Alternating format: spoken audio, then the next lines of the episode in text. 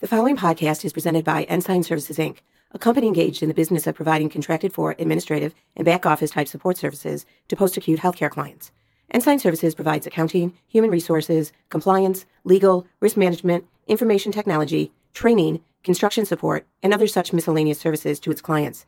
These contracted for services are available to be utilized at the sole discretion of its clients. References within the podcast to the company and its activities, as well as the use of the terms we, us, its, our, and similar terms used during the discussion are not meant to imply that Ensign Services Inc. or the Ensign Group Inc. has any direct operational control, supervision, or direction of the independently operated post acute healthcare entities.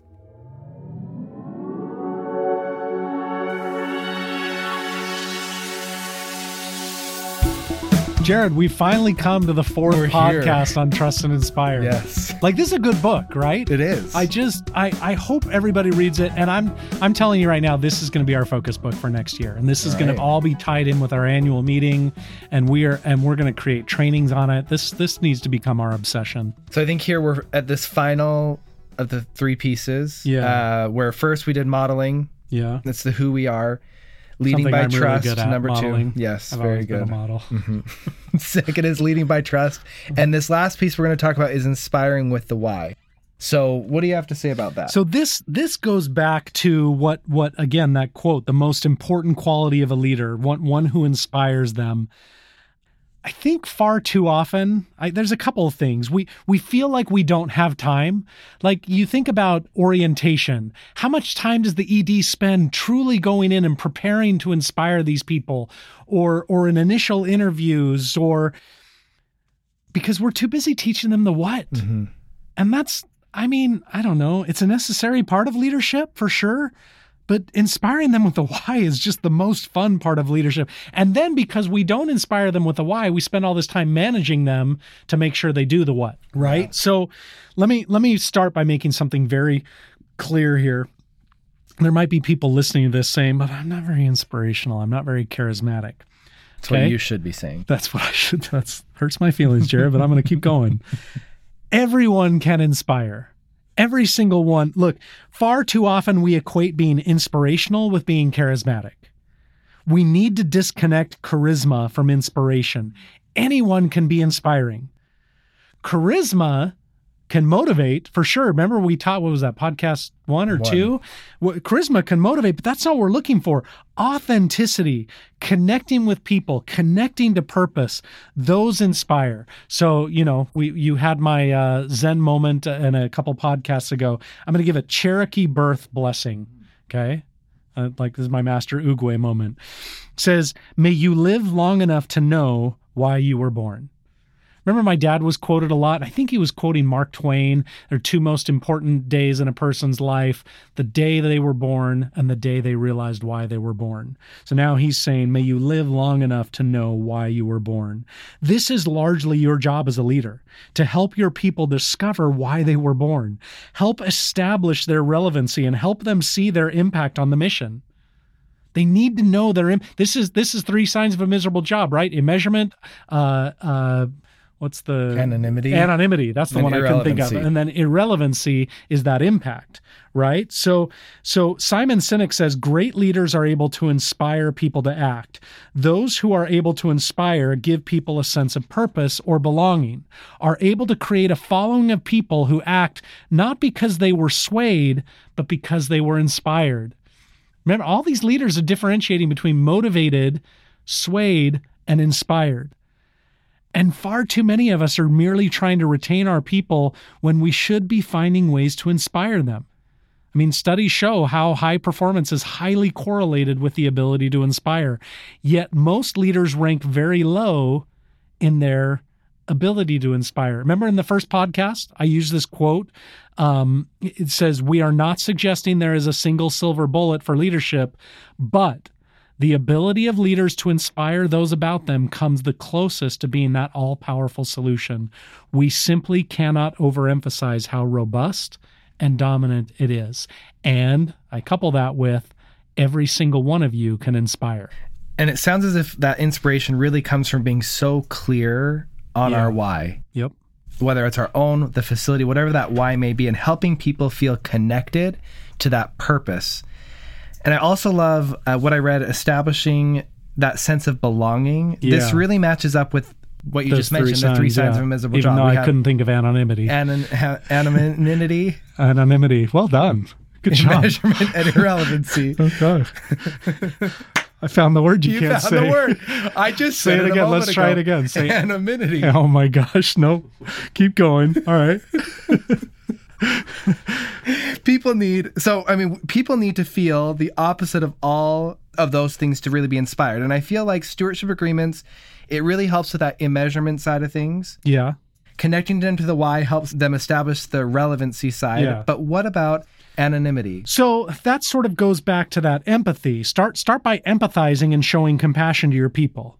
This this is part of of being an inspiring leader.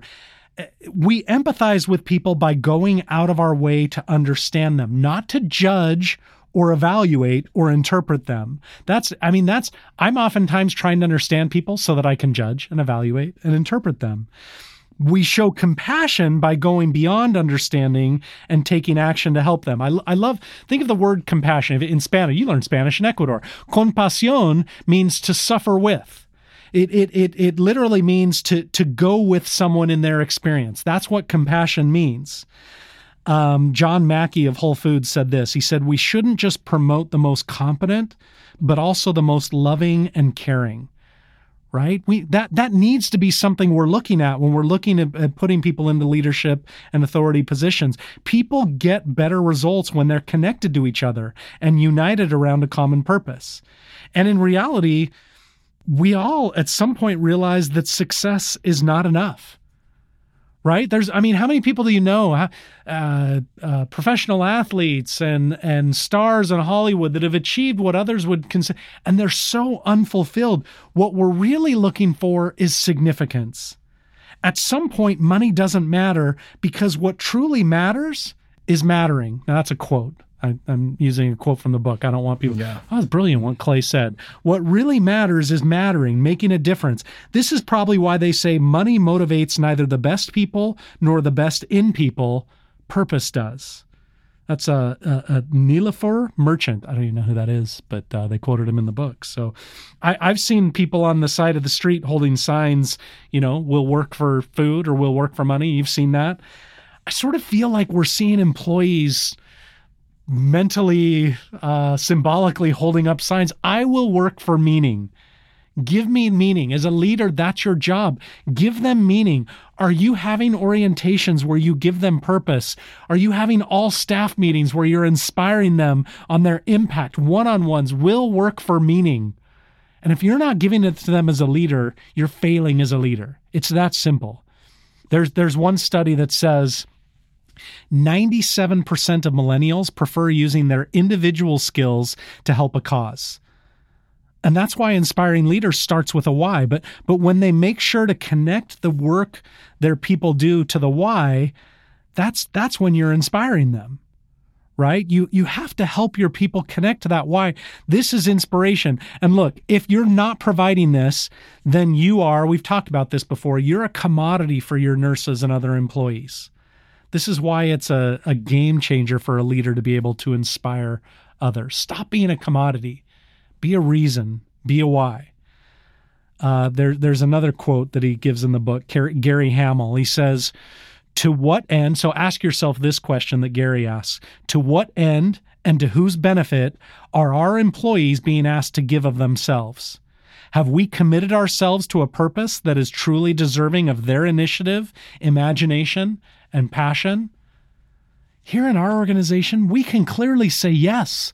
Connect them to it. We are changing people's lives. We are at a time when that when most would be discouraged and depressed, we are giving them a reason to live.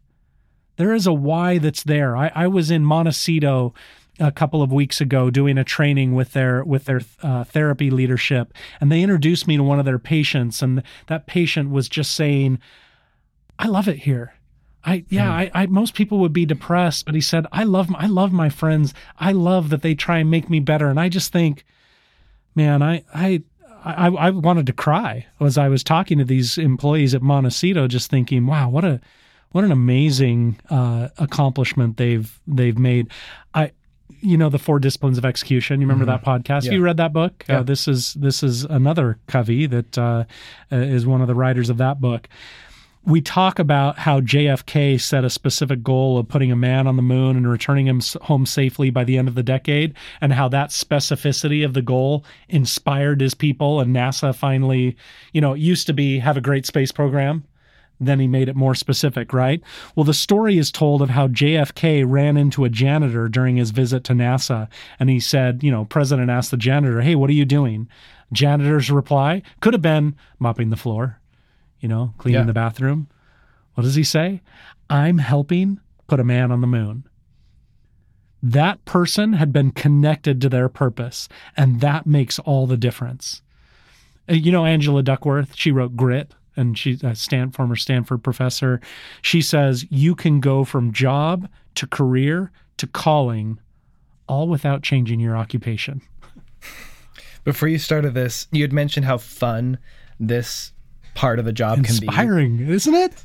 I mean, and inspiring people by connecting them to that why. What's their purpose? What's the bigger vision and the purpose, whether it's for themselves or the facility as a whole? I just, I wonder why we don't spend more of our time doing this. one of my i was just talking to ursula and our, our human resources leader um, and and she was asking me some questions and she one of the questions she asked me is think of a moment when you really connected a, very meaningful moment in your career and my mind immediately went to the ubuntu annual meeting and and i kept thinking about how i left so inspired, wanting to do better, wanting to live this mission, and seeing so many other people doing it.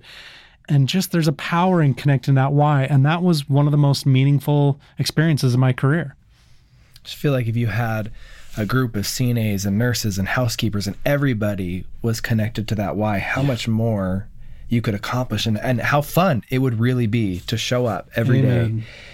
I mean, people rank this inspiration as, as the most important characteristic of leaders and rank their the leaders low on it. underdelivered. Yeah. It's really hard for leaders, and I think the reality is a lot of times we feel like our world is out of control, Yeah. um, and I mean, we're looking for control. We're looking for Yeah. that time that we can have control when feel things feel like they're out of control, or we feel like we have constant fires that keep coming up.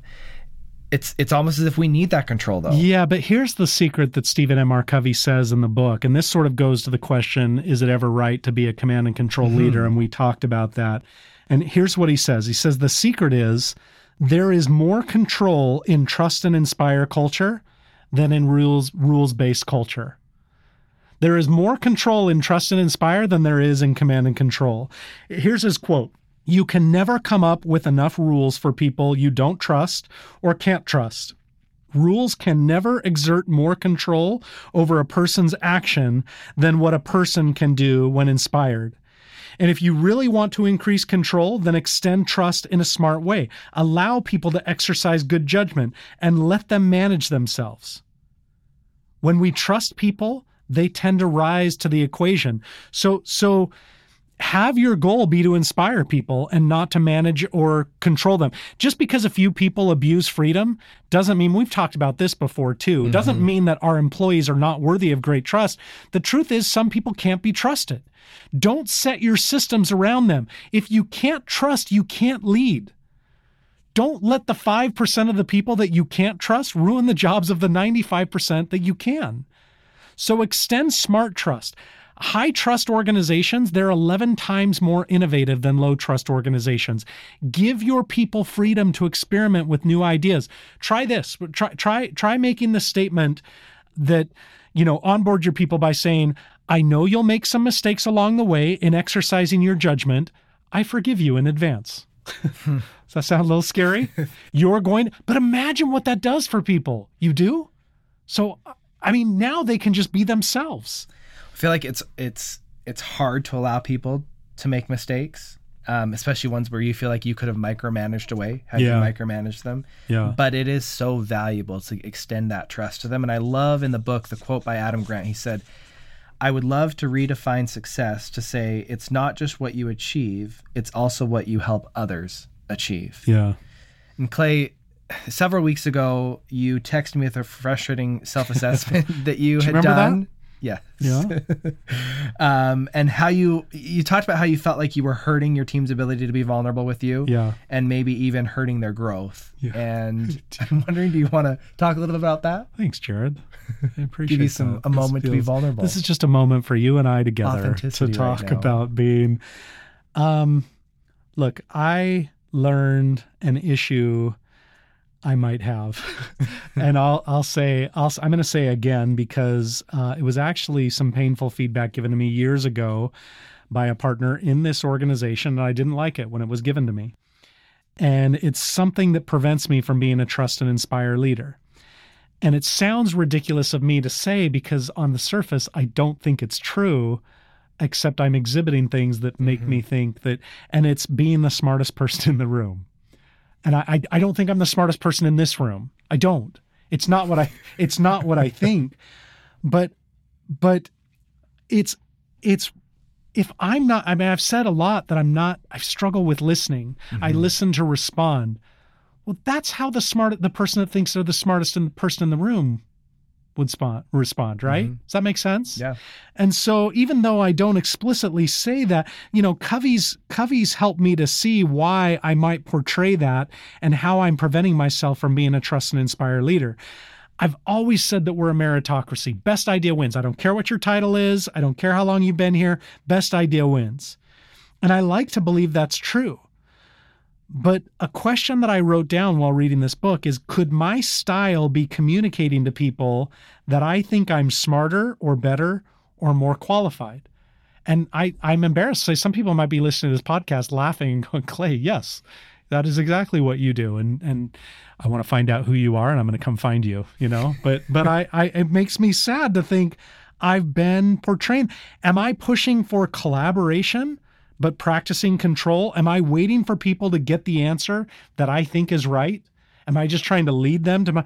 And even still, I wasn't seeing my guilt in this, uh, except for in, in a few areas. But I but I had to keep asking myself if I truly hungered for the knowledge of other people in the room, and I don't think I did. But was I doing that? Was I hungering? If if I did, I would be a really good listener Mm-hmm. right? Um, my dad always said, and I've I've quoted this before. He'd always say that no one person can get us to the moon, and it reminds me of the Mother Teresa quote. She says, "You can you can do what I cannot do.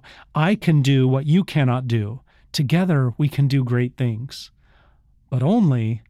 If I don't think that I'm the smartest person in the room and I and I hunger for your ideas. So what does Covey advise me to do to to help me overcome this weakness? The, these three things. So this is a list in the book. He says, start with humility. Be more concerned with what is right than who is right. That's I yeah, I'm a debater. And sometimes I fight for my ideas. Stop being concerned with who is right. Check your ego at the door. Number two, listen and respect what you hear. That's hard for the smartest person in the room right? When we don't, we miss good ideas. We miss even more than an opportunity. We, it, it's not even just the good ideas that we miss out on. We miss the opportunity to demonstrate empathy and understanding and show them how important they are to us. It's not just missing the bucket of water. It's it's it's missing the entire well. I feel even that respect side of it, that we're listening and respecting what they hear, and not just jumping in quickly to tell them why they're wrong, Exactly. but really listening. And even if we feel like they're wrong, listening enough to understand why they think what Amen. they're saying. Amen. And then and then the last thing was interesting to me, embracing the growth mindset, but not just for yourself, for everyone. Most enlightened command and control leaders have the growth growth mindset, but it's for themselves, but they have a fixed mindset for others.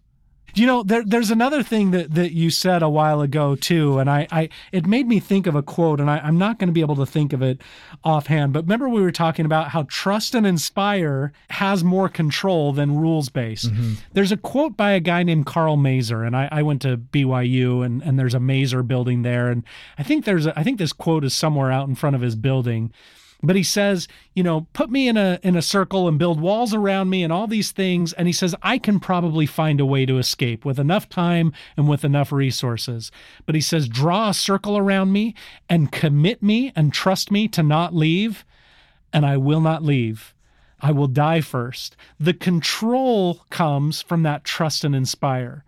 And and I, you know, totally butchered that quote. You can Google it and Karl G. Maeser and and uh, uh, I don't know, draw a circle around him. But it's it's a powerful it's a powerful thing in realizing you really can have more control with trust and inspire.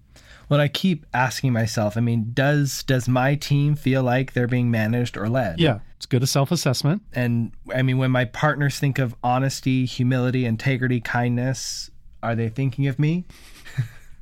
I'm sure my partners are not Yeah, thinking of I, me. I could say the same. sorry. And I I'm mean- sorry, team. I'm gonna do better. And I've constantly been wondering, I mean, again, who who can I express trust to? And honestly, how can I communicate to them my desire to trust them more effectively? Like how do I how do I actually go about doing that? and I- how will that elevate them? yeah. I honestly want to be able to treat people more as they could be from now on and not as they are. Yeah. I really want to look what is that future potential and opportunity that people have. And the quote that I absolutely love from Stephen Covey Sr. He says, "Leadership is communicating to people their worth and potential so clearly that they come to see it in themselves." Yeah, and I look, I want to be a more inspirational leader. I want to be more of a gardener leader. I Galileo said this. He said, "You can never teach a person anything. You can only help him find it within himself." Sometimes when I do train the trainer sessions, I make this statement that you can't hand people your knowledge. You knowledge has to be constructed for themselves. You can only help them construct you know the learner has to construct that knowledge it, it begins with how you view the people that you're teaching change how you see them and watch them change and, and i i see leaders that do this. Uh, and and here's how i want to change my paradigms. Can i can i just finish with this? I this this comes from the book. I'm i'm quoting it from the book.